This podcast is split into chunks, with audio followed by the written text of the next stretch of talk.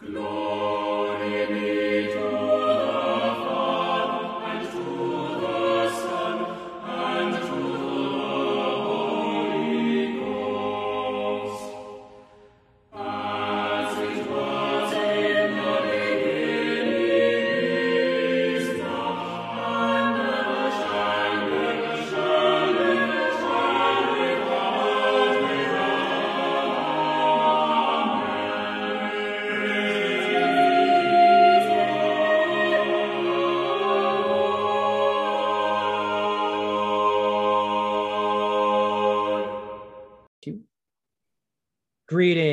Welcome to Haber Bros, a podcast for historic, cross centered Christians. We seek to provide ancient answers to a culture that's forgotten the questions. Thank you for listening this week. If you like what you're hearing or enjoy the show, please share it with a friend. This is how podcasts grow. Also, give us a five star rating and review on your favorite podcast platform. Follow us on Twitter and join our Facebook discussion group. I am Kirk Haberman, a church musician and newly freed teacher as of a couple of hours ago. And this is my brother, Chris, a rather erudite priest and just a good old man about town. Christopher, how are you? Kirk, I'm great. But you know that because we were just hanging out this past weekend. I, we were in Louisville, Kentucky. Louisville, Louisville. And it was great. It was a fantastic little trip down there. Yes. Kirk, what were your highlights of, of uh, the weekend in Kentucky?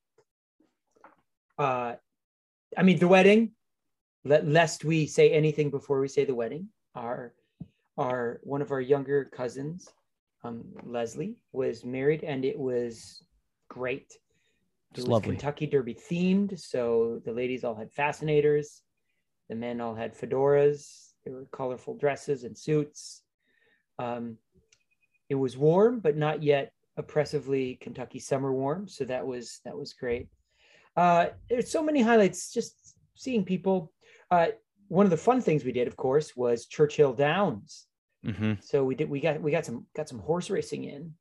Uh, horse racing is it's great horse racing is let me tell you a different story so I can tell you what horse racing is.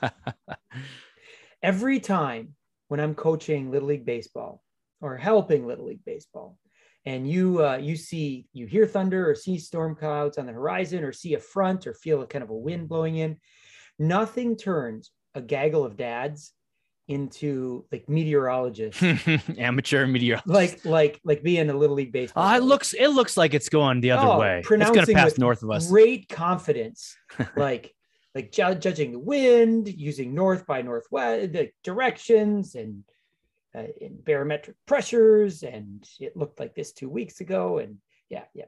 So nothing creates Im- sudden experts like horse racing. Mm, yes. Within an hour of being there, um, all of our children were examining past results, eyeing the horses up beforehand, looking at the odds, the odds changing, um, looking at their relative speeds in different races, um, their, their, their orders of finishes, and making very confident pronouncements.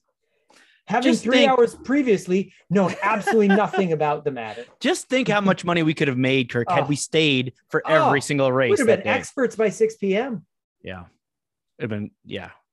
But alas, we can't quit our day jobs. No, no, no. I lost six dollars. Lost seven dollars.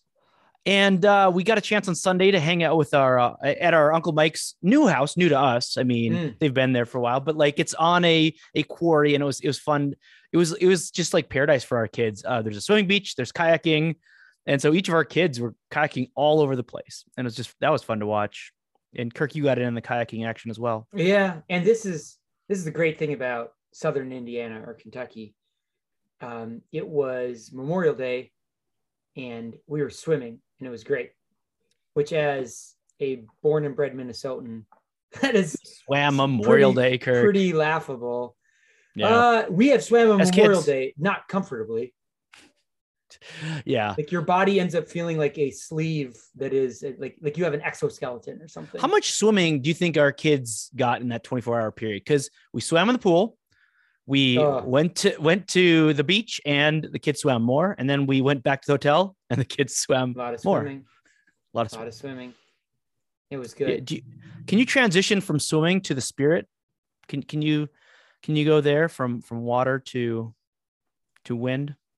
Well, I mean, Christopher, I guess we could say this. Um, it was a it was a lot of a lot of swimming, and um, and sometimes when you've been swimming long enough, you don't even notice you're in water. The water comes, it goes, it passes over you. You don't notice Mhm. it.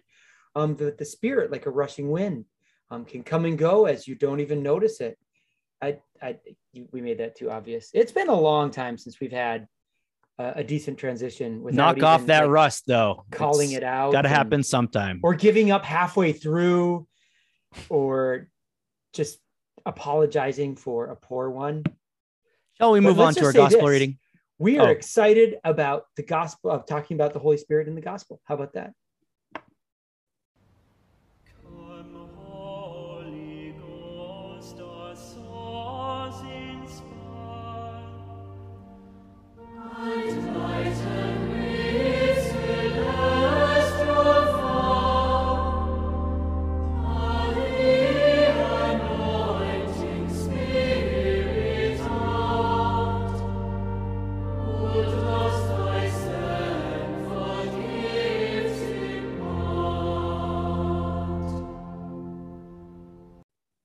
Today's gospel reading comes from the Gospel of John, chapter 14, verses 8 through 17.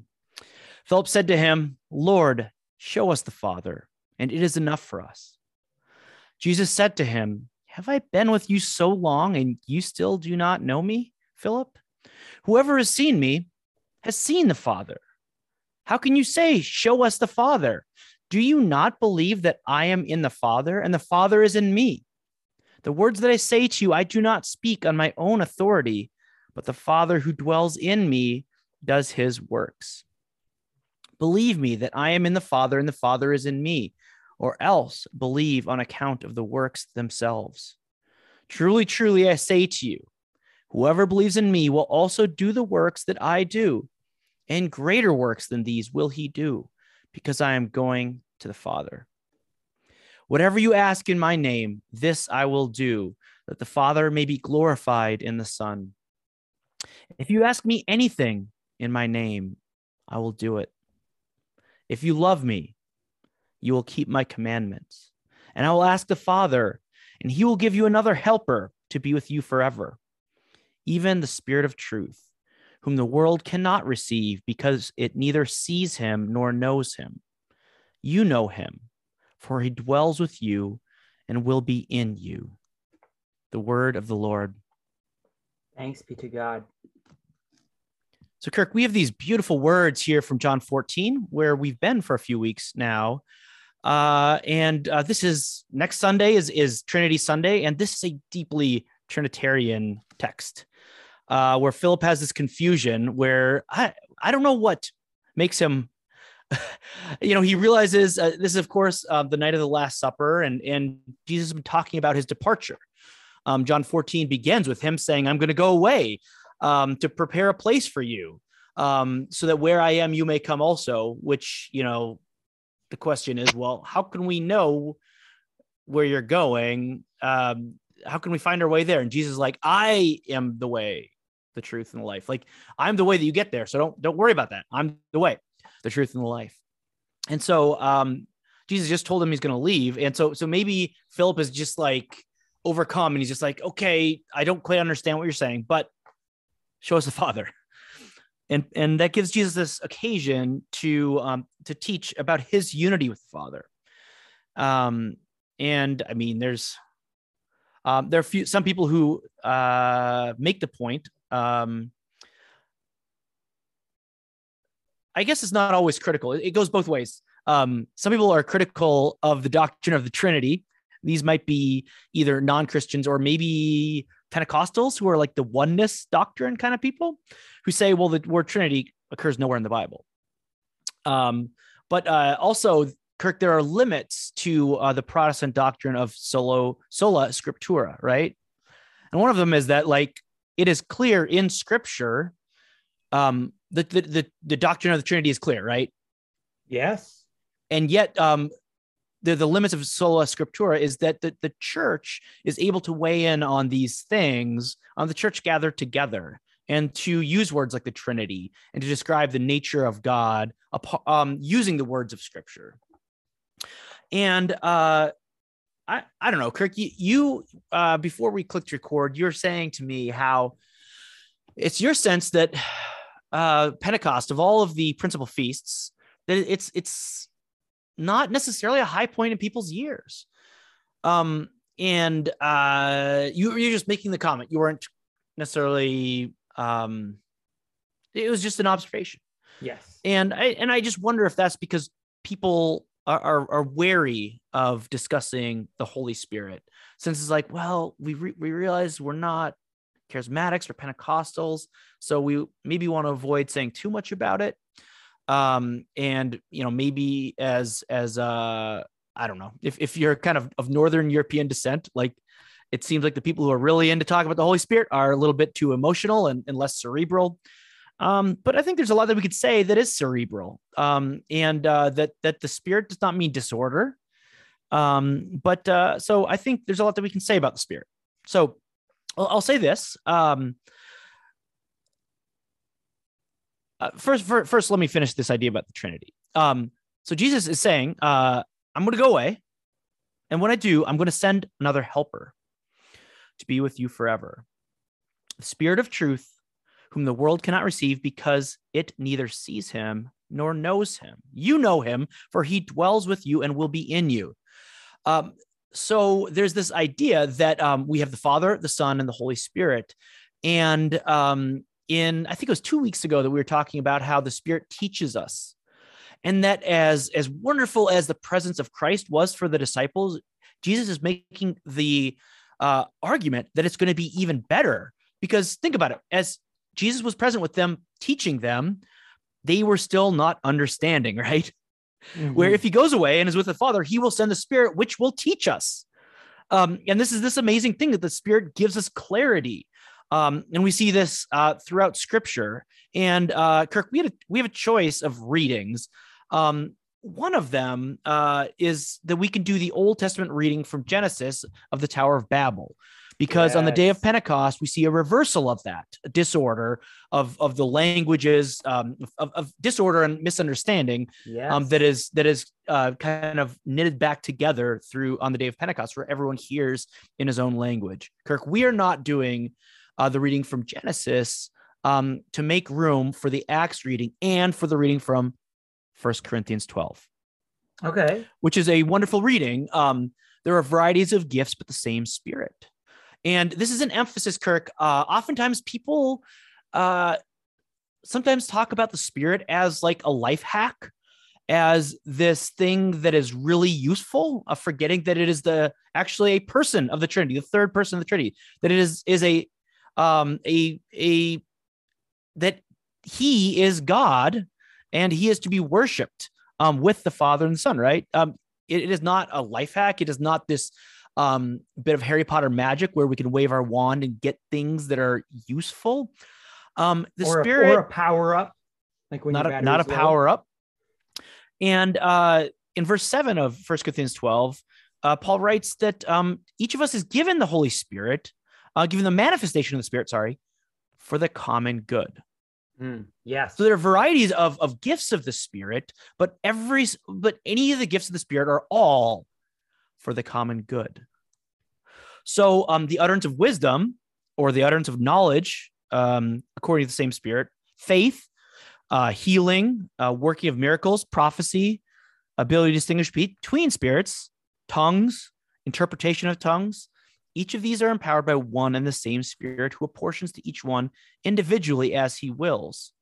But um, uh, I started at 1 Corinthians 12, verse 4.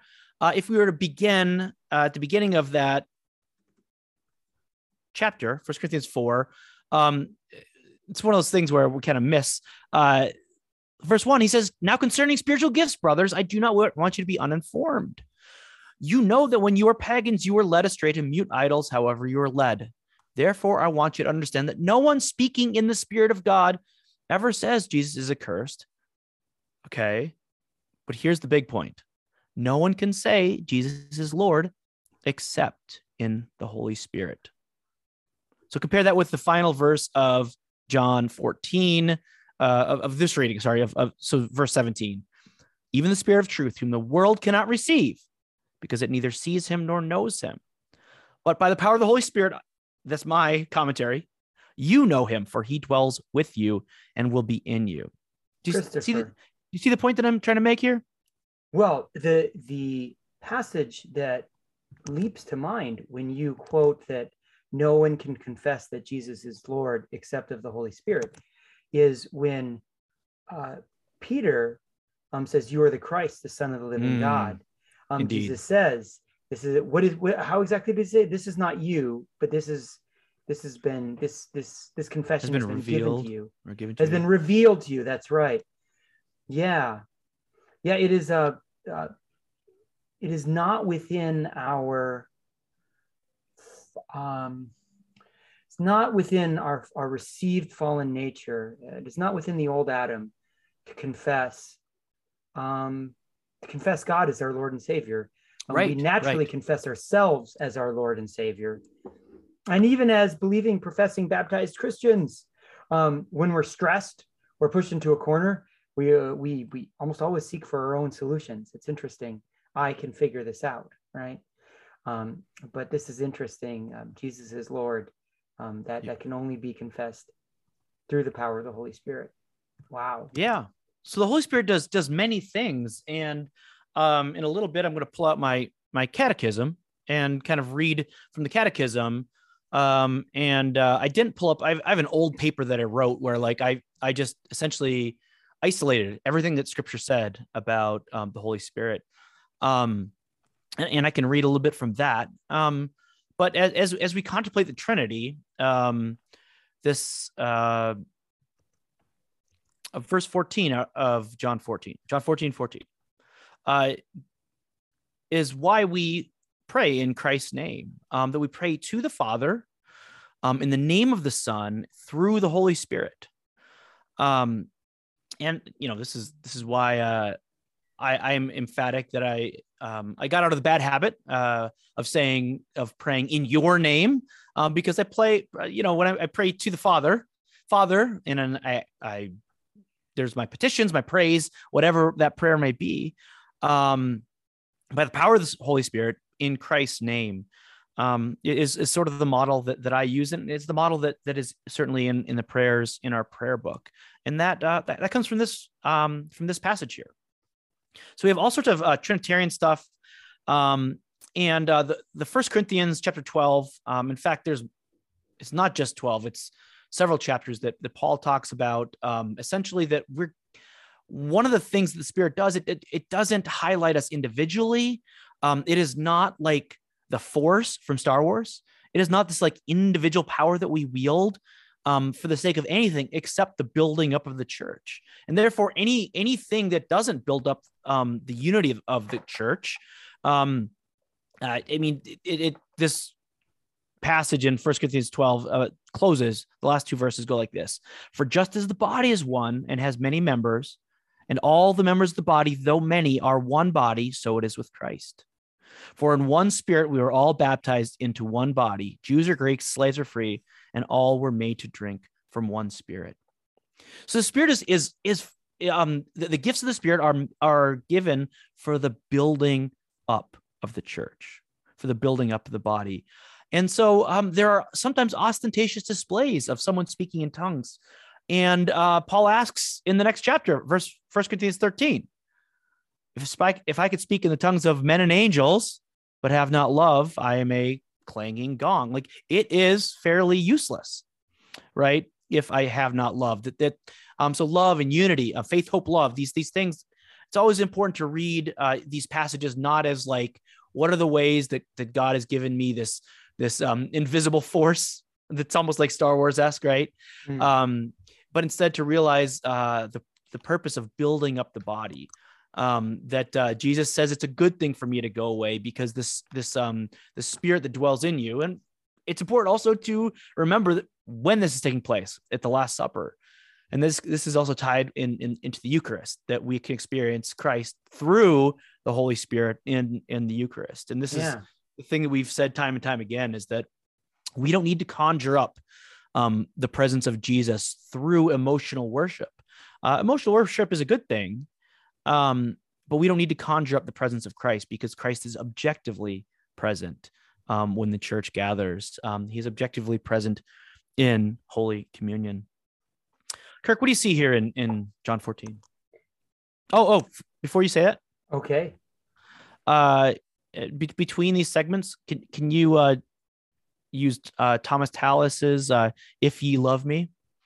Done. Put that in somewhere in this episode. Thank you. Done. This passage ought to feel familiar. That is because May 1st um, is the feast of St. Philip's and St. James, which we discussed, Christopher. Um, and the gospel for that passage was John 14, verses 6 through 14. Um, now, this is John 14, verses, what do we have? Uh, 8 through 15. So 17 through 17. a lot of over a lot of overlap right and um, this is always the gospel for pentecost so every year year in year out um, this is the gospel um, this is also there's a lot of overlap overlap with the fifth sunday of easter in year a um, so if you feel like you've encountered this recently um, you have and that's okay um, but the, the portion of this gospel that we did not encounter um, early in the month, Christopher, were these last several verses, um, starting with, if you love me. But there's something, before we talk about the if you love me, um, there was something that, uh, that we hadn't talked about last time we looked at the gospel, this gospel at the beginning of the month. Um, and that was the, uh, the I am in the Father. Um, and I know we talked about how deeply Trinitarian this up, upper room discourse is. Um, he says uh, in verse 11, he says, Believe in me that I am in the Father, and the Father is in me, or else believe on the account of the works themselves. Um, but I find this account uh, really rich and kind of important to, to maybe flesh out what this means. What does this mean? I am in the Father. Well, um, we confess uh, at every service, whether it's the daily office in the uh, in the Apostles' Creed or Holy Communion in the Nicene Creed, um, we confess that Jesus is one with the Father in essence, right? The Nicene Creed says of one being with the Father, or co-substantial with the Father, right? But also the words that I speak, right? So one with the Father in speech, that is revelation, right? What Jesus reveals and what the Father reveals are the same. So, what does that mean about the Old and New Testament, Christopher? Um, those things which were revealed to the Hebrews in Torah, and those things which Jesus reveals to the disciples in the Gospels, are they different? I am in the. Father, right? They we are one in speech. We are one in revelation. Um, uh, let's see, the words that I say to you, I do not speak on my own authority, but the Father, right? So one in speaking. Um, and then we also see, uh, we also see one in action, right? Or else believe on account of the works themselves. So the Father and the Son are one in, um, in, in their mission and their purpose. That is the salvation of all mankind.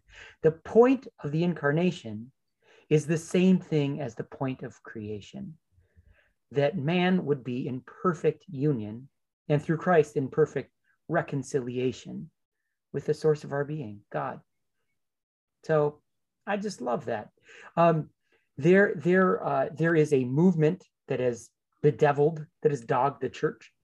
Uh, it's called Arianism, and it's not like 19th century American racism, but rather named after a, a, a Roman Roman theologian Arius um, that suggests that there is maybe some daylight between the Son and the Father. right? That, that Jesus was firstborn of all creation, not of one being with the Father, um, but yet, but yet the most beloved of all created beings. Um, and we see here, just in this gospel, you can't believe that John No. is the inspired word of God and read this passage right here, um, and and continue to confess any sort of Arian understanding of Jesus. And and we'll speak kind of more more more painfully and more plainly. Um, Arianism does have millions of adherents in the form of um, the Church of Latter Day Saints, that is Mormons, um, uh, in in the form of um, uh, I'm drawing a blank. Jehovah's Witnesses. Jehovah's Witness. Yeah. Yeah. And I don't know enough about Seventh Day Adventism, so I'm not going to say anything about that. But, um, but we see here uh, a, a- an incredibly tight uh, relationship between Jesus and the Father, and then he pivots in verse 15 to then promise the Holy Spirit. Right? If you love me, you will keep my commandments. Uh, well, what what does what does that have to do with anything? What does Hmm. that have to do with anything? Well, I think Christopher, it's the if you love me. So immediately after faith, right? John keeps saying, you and I banged on about this for the last couple months, right? Um, John says the, the the point of me writing all of this is that you may believe, and by believing, having have new life in Jesus, right? So if you believe, that is you love him, right? And the fruit of faith is love and holiness, right? Good works. The fruit of faith is love and holiness. Well, then keep my commandments, right? Um, do all those things which I have taught you. This is very similar, right, to the um, the ascension in Matthew, right? Um, uh, keeping keeping all things which I have commanded and baptizing in the name of the Father, the Son, and the Holy Spirit, right? Very sim- very similar final commandment. And in my absence, loving me and keeping my commandments, I will pray the Father, and He will give you another helper. Uh, and we've talked before about this, we don't have to bang on upon uh, about what paraclete is, but he will give you another comforter. This Greek Greek word, it could be right advocate or instructor or even encourager. I love that. Man, I need another encourager. I don't know about you, but I've I've, I've like huge stretches of my life where I I, I feel I feel kind of low, like like I need a, my own personal encourager. And I will ask the Father. Uh, I, I already read that. Another, right? For Christ Himself was the first one, right? So we don't just have one comforter, right?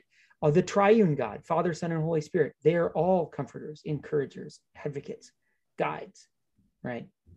Um, to remain with you forever. And that is the best part um, because there, there can sometimes feel like uh, when we celebrate ascension, like ascension is the end of something. Um, and it's hard, right? Because we can see Jesus and we're, we are inherently relational creatures. And so, like, Jesus is a person. That's God is a person. Man, I like that version of God. Um, and I do, right? And the Holy Spirit's more intangible, right? A rushing wind, um, like an intangible presence to guard, guide, and preserve the faith in the church, to build up the body, um, to kind of encourage and strengthen, strengthen gifts. That sounds like a subtle, intangible thing that works over the course of lives, generations, decades, millennia, right? Um, that's more intangible. But by faith, we know that it is there, and um, and so it's just great. I think this is a great passage full of encouragement and hope. Yeah, Kirk, there's um Paul says something very interesting in Second Corinthians 1 about um the Holy Spirit. Uh, and that it's in verse 22 that the Holy Spirit has uh, put his seal on us and given us his spirit in our hearts as a guarantee. Mm. Think of a guarantee as as like a down payment on a loan, right? And a promise of things to come. And as um in our lectionary, we've been walking through the the book of Revelation, which culminates in Revelation 22, um, where we we see things remade. We see a new heaven and a new earth, which isn't the best translation. It's more like a renewed heaven and a renewed earth. Um, and there's this declaration um, that the dwelling place of God is with man. And so, like, God declares this, and then heaven descends to earth, and there's this meeting between this new heavens and the new earth, um, because the, the dwelling place of God is not to be away from us. But since um, sin entered the world in the garden, um, we who were meant for communion and for uh, uh, interactive relationship with God um, do not get that because of our sin. And so Christ uh, has already accomplished for us what we could never do for ourselves. Um, but until we await this um, coming again in glory, uh, Christ's return, and the descending of God the Father, um, we are only able to experience the Father and the Son through the work of the Holy Spirit. Um, apart from the Holy Spirit, there would be no union with Christ, no communion with the Father, um, but we do get to experience the Father and the Son through the Spirit, which I mean, it's it's it's a real thing that gives us comfort and helps us experience God. But also, it's it's a Trinitarian statement, um, which is is something that uh, that we need to not only believe but like you know worship all three persons of, of the Trinity. Yeah. Um have have I ever this is this is just a brief tangent, but I'm amused by this. Um that that great that great verse from Revelation 21, behold the dwelling place of God is with man. Is that twenty one? Sorry to have Yep. that get that Yep. wrong. Okay. Yeah, no, th- I wasn't subtly correcting you. I wasn't that, that was not a passive aggressive thing. Um the revised standard version uh in a um in in in, in a panic um to kind of avoid gendered language says behold the dwelling place of god is with mortals. Mm, Which- yeah. what are the mortals that will be alive then at that point? That's one of my fun bible trivia bible translation trivias for you. Yeah, well, I mean that's that's the thing about translations is is um That is know, not true. it's the literally place of God will not be with mortals. It'll be with immortals.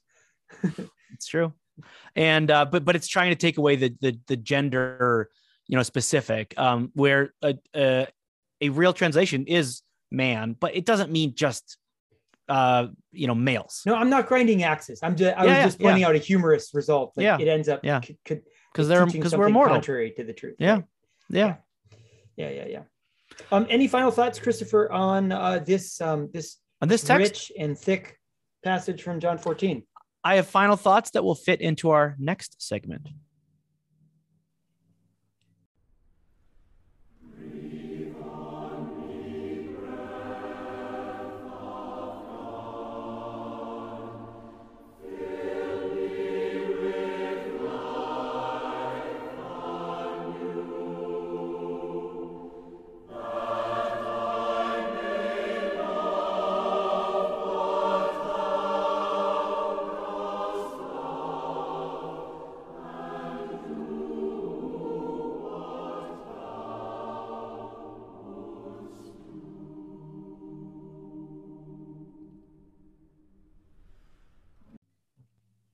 So our theology segment today is uh, simply on Pentecost and um, the event, the implications, and all that. So that's that's why I ended the last segment by talking about how things are going to kind of spill over into into here. So, but let's first um, start with uh, the event. Kirk, uh, do you want to read from Acts two? I, w- I would love to. Um, so the the standard text, the standard New Testament, not New Testament. It's not even epistle, I guess, right? The It's reading not, from no. Acts two is uh, one through twenty one that is often read, and we're just gonna I'm just gonna read one through eleven, and we can we can reference the rest. Um, when the day of Pentecost arrived, they were all together in one place. And suddenly there came from heaven a sound like a mighty rushing wind, and it filled the entire house where they were sitting. And divided tongues as of fire appeared to them and rested on each one of them. And they were all filled with the Holy Spirit and began to speak in other tongues as the Spirit gave them utterance. Now there were dwelling in Jerusalem Jews, devout men from every nation under heaven. And at this sound, the multitude came together, and they were bewildered because each one was hearing them speak in his own language. And they were amazed and astonished, saying, Are not all these who speak Galileans? And how is it that we hear, each of us in his own language? Parthians and Medes, and Elamites and residents of Mesopotamia, Judea and Cappadocia, Pontus and Asia, Phrygia and Pamphylia, Egypt, and the parts of Libya belonging to Cyrene, visitors from Rome, both Jews and proselytes, Cretans and Arabians. We hear them telling in our own tongue the mighty works of God. And I kind of feel like uh, reading the entire passage now, Christopher. Go on. And all were amazed and perplexed, saying to one another, What does this mean? But others mocked, saying, They are filled with new wine. But Peter, standing with the eleven, lifted up his voice and addressed them Men of Judea and all who dwell in Jerusalem, let this be known to you, and give ear to my words. For these people are not drunk, as you suppose, since it is only the third hour of the day. But this is what was uttered through the prophet Joel. And in the last days it shall be, God declares, that I will pour out my spirit on all flesh. And your sons and your daughters shall prophesy, and your young men shall see visions, and your old men shall dream dreams, even on my male servants and my female servants. In those days I will pour out my spirit, and they shall prophesy.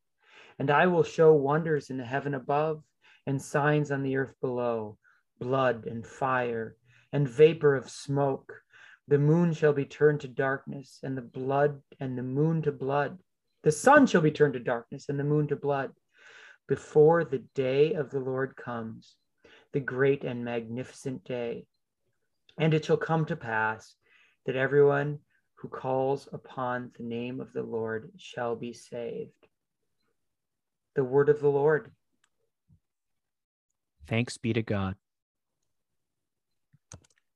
So that is the standard lesson um, that is read. Um, usually the second lesson, the first being, uh, as you said, the Tower of Babel. That would be the second lesson of the day. And then the third lesson um, is always the gospel, which we just looked at. So, Christopher, you wanted to use this to kind of kick off a discussion of Pentecost, um, its Yeah. meaning, our current observances, um, and thoughts and observations about those things. Yeah. Um, and uh, I I love uh, I love Luke. Um, he's got a little bit of overlap in his uh, in his work. So we have uh, Luke who wrote the Gospel of Luke, but also Acts, and um, the kind of uh, there there's uh, he feels like retelling some of the story in both. We see the ascension in both, um, and Yes. we see this command right before the ascension. Um, Jesus said in Luke 24 49 jesus said behold i am sending the promise of my father upon you but stay in the city until you are clothed with power from on high and then in acts um, we have uh, the same thing uh, where uh, jesus uh, the reason they're together um, is they're waiting for this gift of, of power from on high um, I'm trying to find where he says that here. Um, but you will receive power when the Holy Spirit has come upon you, and you will be my witnesses in Jerusalem, in all Judea, Samaria, to the ends of the earth. And so they are together on um, in chapter two when the day of Pentecost arrived. And um, we've got the uh, the imagery uh, of the Holy Spirit as as both wind, but also tongues of divided tongues of fire. And so, uh, although it's Whit Sunday, White Sunday, um, our color is red Right. um, for for, uh, for Sunday, and um, and uh, I, I do want to talk just a little bit more about um, the Holy Spirit Himself, Kirk. Um, when we have ordinations, the color is red, um, Yes. and uh, and we always sing or chant this anthem, this "Come Holy Spirit, Come Veni Holy Ghost." Creator, yes. Yeah. Yeah. Um, and uh, part of that text is talking about the sevenfold gifts. Should I quiz you, Kirk, and ask you to, to list the seven gifts? I, I've already listed Oh, them on the podcast. I, I've already, no, I'm kidding, Kirk. Um, I've already listed them in the podcast. And so I'm just going to open up um, our the Anglican Catechism uh, to page 48, um, answers 88, 89, um, 90, and 91, which uh, is just a thin- synthesis of, of scripture. Um, 88, how do you receive the Holy Spirit? The scriptures teach that by repenting and being baptized in the name of Jesus Christ, I am forgiven my sins and I receive the Holy Spirit who gives me new birth in Christ and frees me from the power of sin. Uh, and if you are curious, um, let me know. I could give you the scripture um, citations. There are many of them that they use to synthesize that. The fruit of the Holy Spirit, Kirk, is the very um, character Jesus developing in us through the work of the Holy Spirit. And that list um, that we see in Galatians 5 22 through 25 is this love, joy, peace, patience, kindness, goodness, faithfulness, gentleness, and self control. And the sevenfold gifts, and, and that's not limiting them, but there's seven that are listed in uh, first. Uh, Well, the seven gifts of the Holy Spirit are in Isaiah, right? Isaiah 11. Uh, that could be, but Paul lists them as well. And I'll just read um, what the, the Catechism says. Among the many gifts of the Holy Spirit named in the New Testament are faith, healing, miracles, prophecy, discernment of spirits, other languages or tongues, the interpretation of other languages, and words of wisdom and knowledge. The Spirit distributes gifts to individuals as he wills for the sake of the body of Christ. And of course, that comes from what I mentioned in 1 Corinthians 12. Other gifts in the New Testament include administration, service, encouragement, evangelism, teaching, giving, leadership, and mercy. And Jesus promises that the Father will give the Holy Spirit to those who ask. And Kirk, every time I, I preach, I ask for the Holy Spirit to be given to us anew, um, both to me and, and to the congregation. Uh, why does the Holy Spirit give us such gifts? Is the last question and answer. The Holy Spirit equips and empowers believers with gifts for service in the worship of Jesus Christ, for the building up of his church, and for witness and mission to the world. And so we, we talk about um, this idea of prevenient grace, of, of the Spirit going before us in evangelism, um, so that uh, it, it is. Uh, that, that we um, do the work that we are called to do, but it's only God through the Spirit um, that that changes hearts, that turns hearts towards Him. Um, and so even uh, there's so many harmful things taught about evangelism. One of which is there's a small tradition of Christians who will write um, in the cover, inside cover of their Bible, the people that quote unquote they have converted, um, and uh, that's not only an inaccurate way, but that's discouraging for those of us uh, who maybe um, ha- haven't identified a bunch of people that we have done that work to convert because it's disempowering rather than saying, well, we do what we're called to do, and it's God who makes disciples um, and changes uh, changes hearts. And so, trust trust the Spirit, listen to the Spirit, um, pray for the Spirit's prompting and guiding. Um, and and you know, Paul in in uh, just to read uh, from Ephesians, the spirit of wisdom and of revelation in the knowledge of Him, having the eyes of your hearts enlightened, that you may know what is the hope to which He has called you, what are the riches of His glorious inheritance in the saints. And he writes Mm. in Romans that the Spirit helps us in our weakness, for we do not know what to pray as we ought, but the Spirit Himself intercedes for us with groaning too deep for words. And he who searches hearts knows what is in the mind of the Spirit, because the Spirit intercedes for the saints according to the will of God. And um, so, Paul, uh, writing to uh, the church in Ephesus, um, he asked them, he be, be filled with the Holy Spirit. Kirk, that's something we should seek as well. Um, knowing that the Spirit already is dwelling in us, we should also continue to seek um, just this this um, further uh, indwelling of the Spirit. Yeah.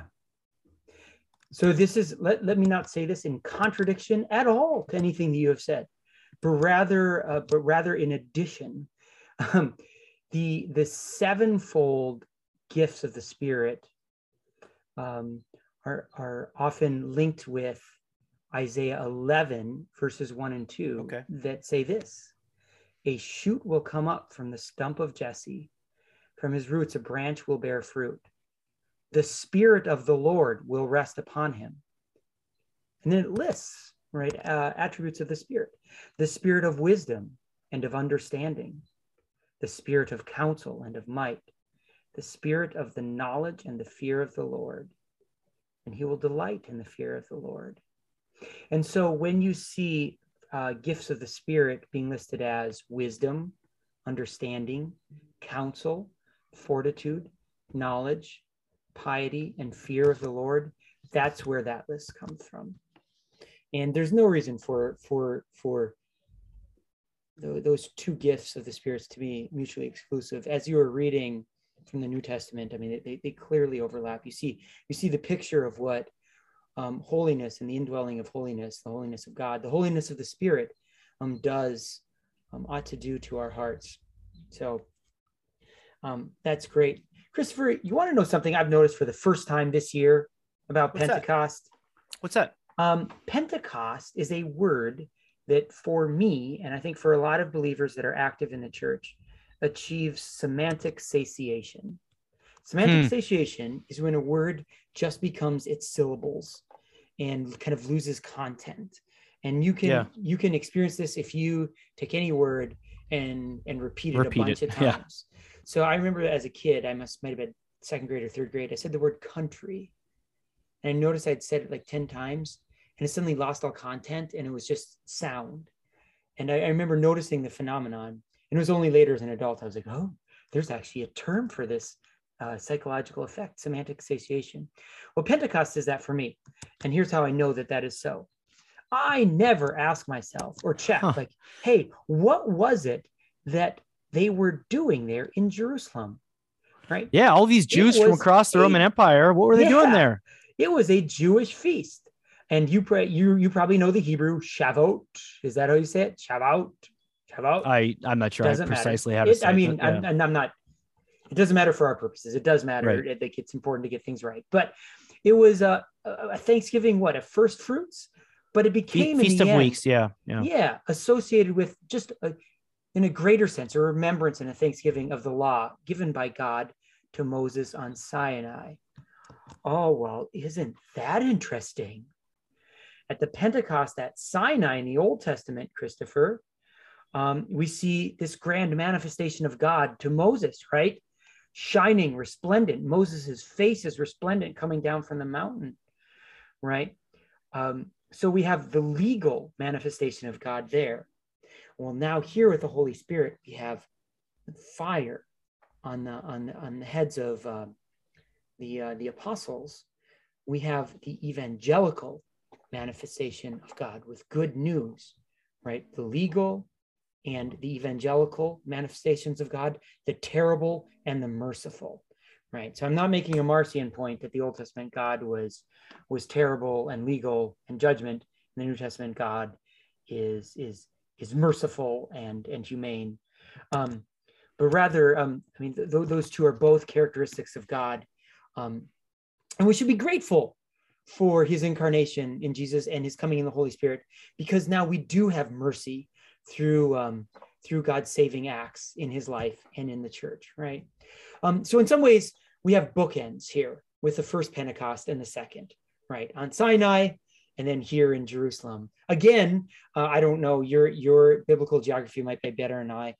Um, uh, um, i mean jerusalem is on a hill right? So again we have parallels as well i'm making gestures as if like the listener can see my ge- gesturing bookends but um, but this is obviously i think intentional.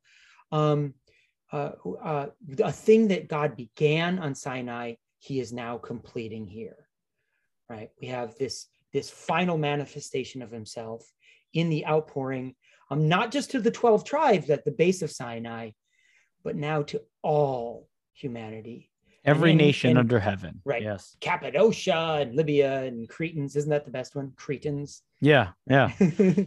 right those from crete so. Not not to be yeah not to be, you know, mistaken for you know the uh insult. You're a Cretan, You know. yeah so that that was T A N, not T I N. yeah that was um, kind of my my new textual observation um, this year do you have any other kind of textual thoughts before we kind of talk about um, i know we had wanted to talk about pentecost in the life of the church and in the life of believers Yeah, t- just the text, um, uh, in entirety of, of Acts two. Um, and it's it's funny that like I know people who get tired of reading Acts. I'm like, what? Right. Come on, like, are you kidding me? Like this, it's amazing. Like, uh, I, it's yeah, I love Acts, and I kid, I I never tire of reading through it. But as we look at the whole of chapter two, um, we see not only um the the rushing of wind, uh, the appearance of of um of divided tongues of flame um and you know people uh pre- preaching and people hearing in their own language uh that's followed by peter's sermon. And uh peter's sermon is very interesting. I just think it's interesting to have an apostle uh preach and to be able to have like this in scripture Yeah. And the, the sermon is essentially this um this jesus uh whom you crucified is lord of all and uh, repent and believe. And um through the power of the holy spirit 3000 people um they were cut to the heart and uh believed and were baptized and added to um to the church that day. And and uh that's verse 41 and of kirk i bet I'm not going to test this because I don't, don't I hate when I like hand things to you and embarrass you. I don't try to embarrass you, but I bet you know Acts 242. Uh, It's this famous verse. And um, they devoted. and uh, they devoted themselves to what to each other, to the prayers, and to Okay, just, just stop, stop, stop. stop. To the apostles' teaching Okay. and to the fellowship and to the breaking of the bread and the prayers. I got the prayers. I got the prayers. You got the okay? prayers. Um, and uh, you know, for for many of us, this is like Anglican worship. We talk about um apostles' teaching. What is that? Scripture. Yeah. Um, the, the Breaking the fellowship, the breaking of of the bread is is Holy Communion, and the prayers. Um, th- that is very specific uh, liturgical meaning. The, the the Jewish prayers of, of the day um, that they knew. They they and um and then what what uh, what follows is they had all things in common and this beautiful image of of uh even it's not it's not utopian because we have Ananias and Sapphira. Um, but uh, we have this image of of the new church that is flourishing and growing by the power of the Holy Spirit, and and I love it. So, how about um, observation, Kirk? What you were saying before we recorded was that uh, we do a great job of celebrating the incarnation in Christmas. Um, and you know we have a season of preparation uh, that comes before that. We have 12 days of Christmas, um, and and even it builds on that with uh, the revelation of Christ to the nations on Epiphany and and so on. We also have this these 40 days of preparation for Easter, um, and then we have 50 days of celebrating Easter. Um, but you made the comment that like in practice, like we don't uh, celebrate Pentecost all that well. Say more about that. Uh, so, so part of it is an accident. Like no one was conspiring in some church council saying like, Right. I, I wonder which great principal feast of the church we can slowly shove to the side. Um, I think it was an accident. A, a lot of fun cultural traditions trick you into celebrating Christmas, celebrating the incarnation. So that's great. And then we attach happy memories to it and we anticipate it because of that. And we get all With these feels. hymns, peace on earth and earth and mercy mild. Who doesn't Yes. get warm feels when they sing that? Yes. And likewise with Epiphany, right? We have wise men. Um, and and and we love that. Um, Easter, you just mentioned a really good point. Like Lent creates a great deep yearning in our hearts for Easter. Then we celebrate it for 40 days, right? And we have all these different 50. resurrection appearances. Um, all Saints Day, I think, has had a major comeback. It probably never went away in in in Catholic land, but in Protestant Protestant circles, I I I, I get the sense it's had a major comeback and is and is celebrated even in in fairly like lowish church Methodist circles and Presbyterian circles, um, because it's an opportunity to kind of recognize that we are larger um, than the people we Mhm. see in our pews on a Sunday. That we are one body across time and space. We are the church militant, triumphant, and that is reassuring. Um, it gives you a chance to honor um, those the faithful departed, um, and and that that is important for many of us as well. Um, so uh, other principal feast day, Trinity Trinity Sundays. I know in Protestant land um, gives people a chance to have flame wars about doctrine. so like uh, maybe maybe it doesn't give people the warm feels, but people kind of get up for it and yell at each other for not confessing the Athanasian Creed. You know, you know what I'm talking about on social media every year in Yeah. June. We like, you guys aren't real Christians for not confessing the Athanasian Creed. They're not wrong. Just kidding, but you should. Um, and uh, and Pentecost, I like I don't know. I, I was mentioning to you before. This was a little bit of hyperbole, but before we hit record, like, is there anyone, um, you know, on Saturday night, um, excited or having trouble sleeping, or kind of uh, um, maybe have fasting or doing a prayer vigil, um, which that happens before all these other other feast days, right? Um, there are vigil services before all these other feast days, not not Trinity Sunday, but these other major feast days. Um, and I just feel like somehow in Pentecost, this this enormously life-giving event, right? The birth of the church, and some of our our, our cornier brothers and sisters were literally saying "Happy Birthday" to you. Do you know about this? Yeah. Yeah. we're literally saying "Happy Birthday" to you, which it's corny, but they're not wrong, right? Um, this is the beginning of the church, um, and and and yet, like we'll wear a nice red where we have it, and it'll look lovely for a day. Um, part of it might it might be as simple as like there aren't any Pentecost bangers, like not great hymns, like there are for Christmas and Easter. Um, and I think we can we can work on that, but I don't know. I don't know. So I'm just I'm throwing all that out there. It's it's strange to me, and I think um, I, I think this should be something that's joyfully anticipated and celebrated. Um, certainly the apostles did, right? The pattern is laid out for us at the ascension.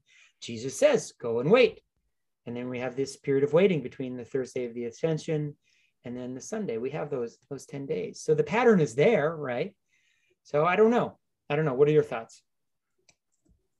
Uh, yeah, no, I, I don't have anything novel. Um, but yeah, I think that that could be a devotional thing. Um, uh, to to um, mark time just as the disciples did. Uh, that's that's something that we are, that, that we commonly do.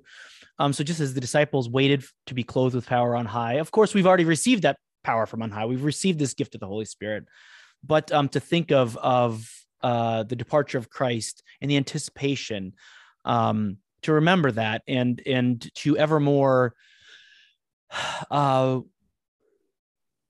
just uh, celebrate, appreciate um, our communion with God uh, by the power of the Holy Spirit. Um, I, th- I think that could be a, a powerful thing um, were we to do that together. And that, I mean, that starts with you and me uh, kind of cajoling uh, those around us to um, do better uh, in, uh, well, you don't necessarily need to do better. I need to do better in um, calling people to to mark the ascension as as we um, see Christ um, return to His throne in glory um, Yeah. as a, a- an unfolding of this gospel.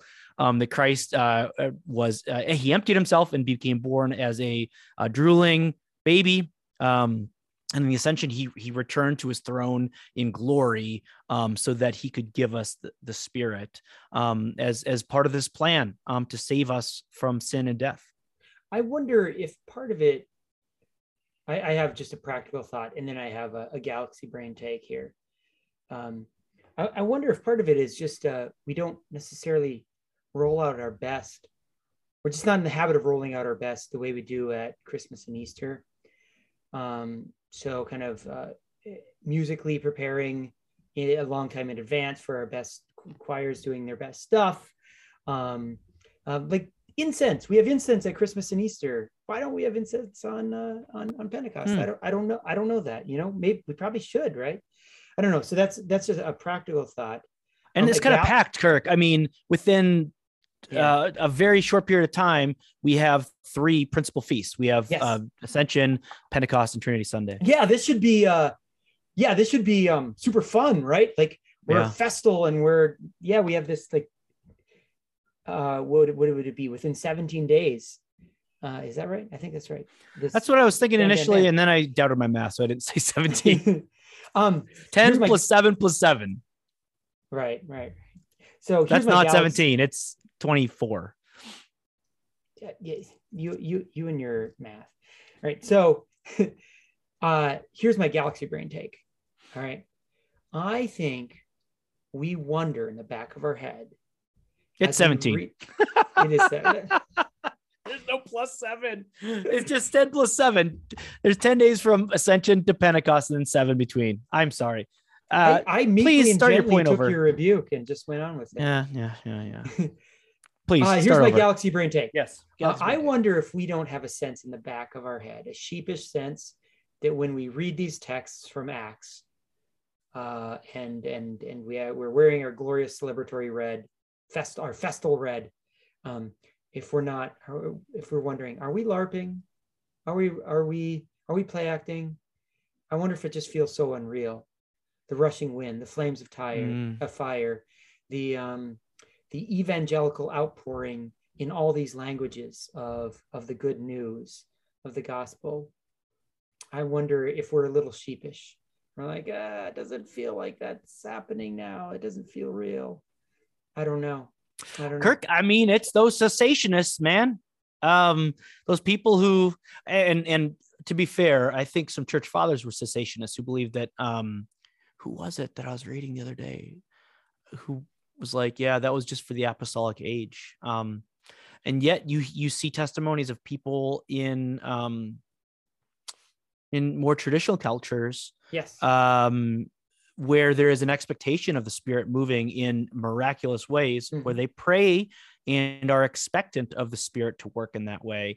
And uh, there are testimonies of that, in fact, Yeah. happening of mean, you read- miraculous things. you read accounts of the church everywhere and anywhere up until the United States in the last hundred years, and it is constant. Miracles are constantly a part of the church's Yeah. life. So yeah, that that's a So um, different discussion for another. pray time, with but I wonder if that's- expectation. Pray with yeah, expectation. pray- Yeah, absolutely. Yeah, yeah. Um, so I think there are practical things we could do, and then also devotional things we could do. Pray with pray with expectation. Um, there, it's it's hard because there aren't cultural practices. It usually it usually occurs right around the letting out of school, which is a grand exhaling for most families, and when things get more casual, instead of right. So think about Christmas, how it dovetails with kind of what ha- what's happening in the culture. Um, all the like every school is having a concert. It's a time of great happenings, um, and then the, then then Christmas is the climax of that. Um, usually, families by the end of the year, people are by the end of the school year, by the end of May or June, depending upon in the church year when Pentecost arrives. I think people have kind of nothing left in the tank.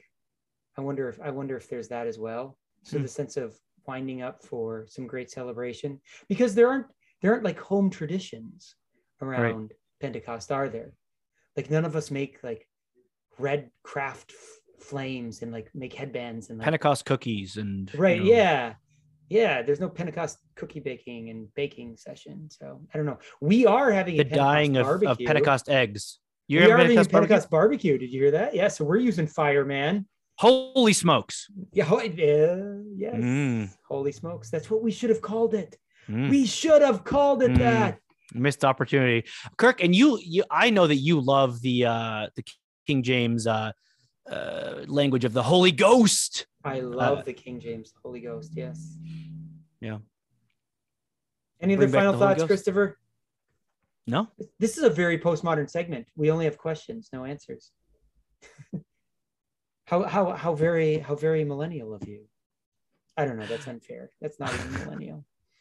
Shall we close in prayer kirk? Let let's uh, let's do that. the lord be with you. And with your spirit. let us pray. Almighty god on this day through the outpouring of the holy spirit you revealed the way of eternal life to every race and nation. Pour out this gift anew that by preaching but that by the preaching of the gospel your salvation may reach to the ends of the earth through Jesus Christ our Lord who lives and reigns with you in the unity of the Holy Spirit one God forever and ever amen Amen. O God, who on this day taught the hearts of your faithful people by sending them to them the light of your Holy Spirit, grant us by the same Spirit to have a right judgment in all things, and evermore to rejoice in his holy comfort. Through Jesus Christ, your Son, our Lord, who lives and reigns with you in the unity of the Holy Spirit, one God forever and ever. Amen. Amen. The grace of our Lord Jesus Christ and the love of God and the fellowship of the Holy Spirit be with us all evermore. Amen. Amen. Next week, Kirk. Next week. Mm.